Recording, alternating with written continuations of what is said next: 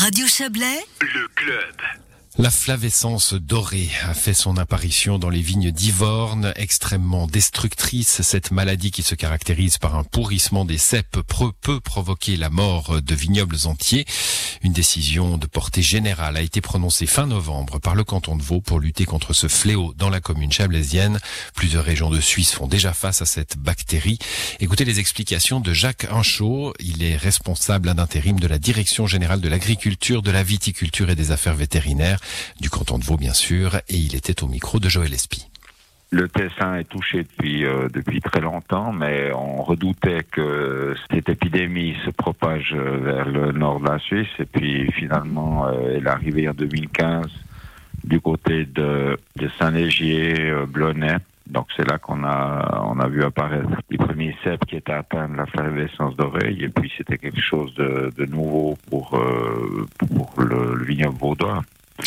Donc euh, le canton s'est mis euh, à la recherche d'un collaborateur euh, pour la police phytosanitaire pour assurer la surveillance et puis surtout former ou expliquer aux vignerons les risques encourus par cette épidémie. On va peut-être rappeler à quoi ça ressemble cette flavescence dorée pour ceux qui connaissent pas? Alors ça c'est un problème parce que elle, elle ressemble assez assez à la maladie du bois noir qui attaque aussi euh, les, pieds de cèpe des vignes. Et puis c'est un vecteur qui est aussi un insecte, mais disons que c'est pas du tout la même maladie. Et puis les vignerons, quand ils avaient un, un, problème sur un cèpe, ils savaient pas trop bien si c'était la maladie du bois noir ou bien euh, la flavescence dorée. Donc euh, c'est la cicadelle qui est le vecteur de cette maladie, donc qui est un insecte, et puis qui propage cette bactérie. C'est un phytoplasme qui détruit les plants de vigne. Alors ça commence par les feuilles, donc les feuilles commencent à se ratatiner, elles se trouent, et puis le, le, le, cèpe de vigne devient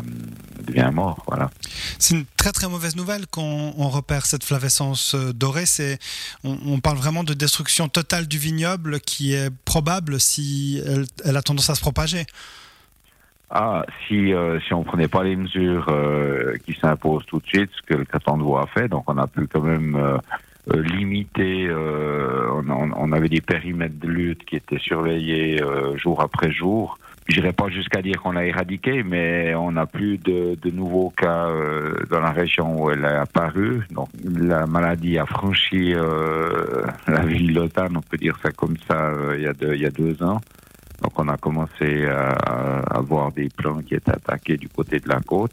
Puis maintenant c'est assez curieux que ça revienne euh, du côté d'Ivorne, mais ça peut venir par euh, simplement un plant de vigne qui était acheté euh, mais qui était déjà infecté, euh, qui n'a pas été bien traité avant de le replanter. Alors juste, justement ce, ce, traitement il consiste en quoi?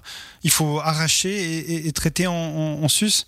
Ben, si vous si vous avez euh, la flavescence dorée euh, dans une vigne, la première chose à faire, c'est d'arracher les plants de vigne et de les détruire pour éviter la propagation de la maladie.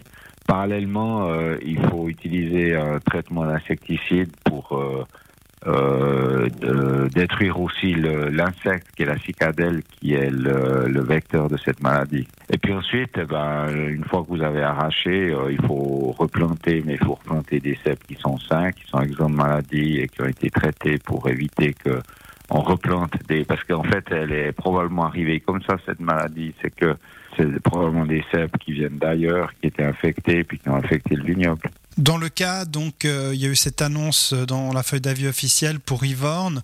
Dans le cas justement d'une zone euh, qui est touchée comme, euh, comme, comme, comme comment ça se passe en fait? Il est question de circonscrire une zone.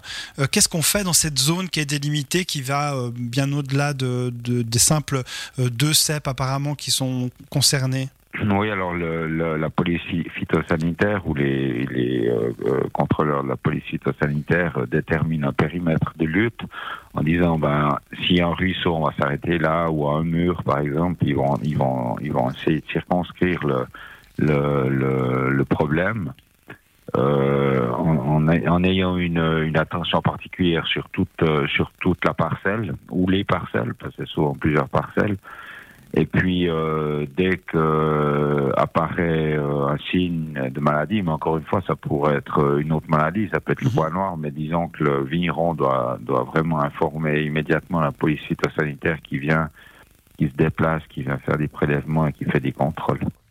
Et on rappelle que sur ce sujet, plusieurs décisions de portée générale ont été prises par le canton de Vaud en 2020 avec Yvorne.